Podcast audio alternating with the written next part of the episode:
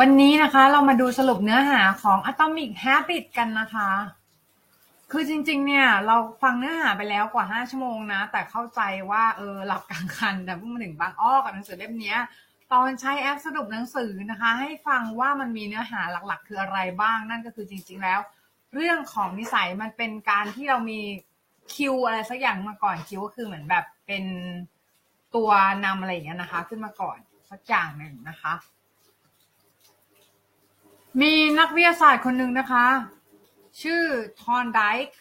เขาเนี่ยพยายามที่จะทดลองอะไรบางอย่าง โดยเขาใช้แมวนะคะเขาเขาขังแมวไว้ในกล่อง แล้วเขารอดูว่าแมวเนี่ยจะออกจากกล่องอย่างไร สุดท้ายเขาทดลองไป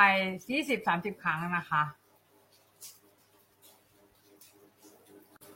มี ปรากฏว่าแมวทุกตัวนะคะ หาทางออกได้ และเมื่อหาทางออกได้เนี่ย พฤติกรรมของแมวมักจะเกิดขึ้นอย่างอัตโนมัติ นั่นก็คือ มันคดคดพบปุ่มหรือกลไกอะไรสักอย่างในการที่จะเปิดประตูหรือว่าเปิดกล่องได้ โดยทุกอย่างเป็นไปอย่างอัตโนมัติเลยนะคะ ซึ่งนั่นก็คือกระบวนการเดียวกับกระบวนการสร้างให้เกิดนิสัยขึ้นมา แล้วก็มีการทดลองหลายหลายการทดลองอย่างเช่น การทดลองบล็อกสารสื่อประสาทโดพามีนนะคะ ของหนู ปรากฏที่หนูที่ดูสารถูกบล็อกสารสื่อประสาทโดพามีนจะกลายเป็นหนูที่ขาดเป็นลิงหรือขาดแรงบันดาลใจในการดำเนินชีวิตนะแล้วก็เสียชีวิตไปในที่สุดนะคะ หนูตัวนั้นก็จะอดตายไปนะคะ อืมเรื่องน่าเศร้ามากหมายความว่านะคะ โดพามีนเป็นสิ่งที่สำคัญในการเป็นกระบวนการที่จะสร้างให้เกิดนิสัยอะไรสักอย่างขึ้นมา ดังนั้นเราอาจจะให้รางวัลตัวเองกับ การที่เราสามารถทำสิ่งไหนก็ตาม ที่เรากำหนดไว้เพื่อสร้างให้เกิดเป็นนิสัยได้ อย่างเช่นสมมุติว่าเราจะออกกำลังกาย เราเซตว่าเราจะอ่าน magazine เล่มโปรดแต่เมื่อเราอยู่ในยิมเท่านั้นเป็นต้น หรือมีการสร้างให้เกิดความฝืดเกิดขึ้นไม่ว่าจะทำเป็นเป็นเป็นการที่เราเซตไว้ว่าสิ่งที่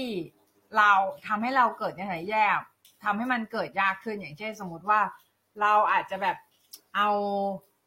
คุกกี้ไปซ่อนไว้ในตู้เย็นชั้นลึกสุดอะไรเงี้ยไม่รู้เหมือนกันนะคะ ก็ประมาณนั้นนะคะ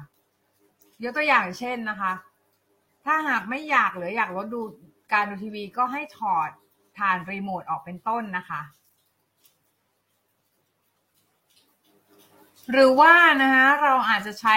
habit tracker เช่นเขียนไดอารี่แล้วทำ habit tracker ง่ายๆ หรือจะใช้แอปพลิเคชัน track นิสัยของเรา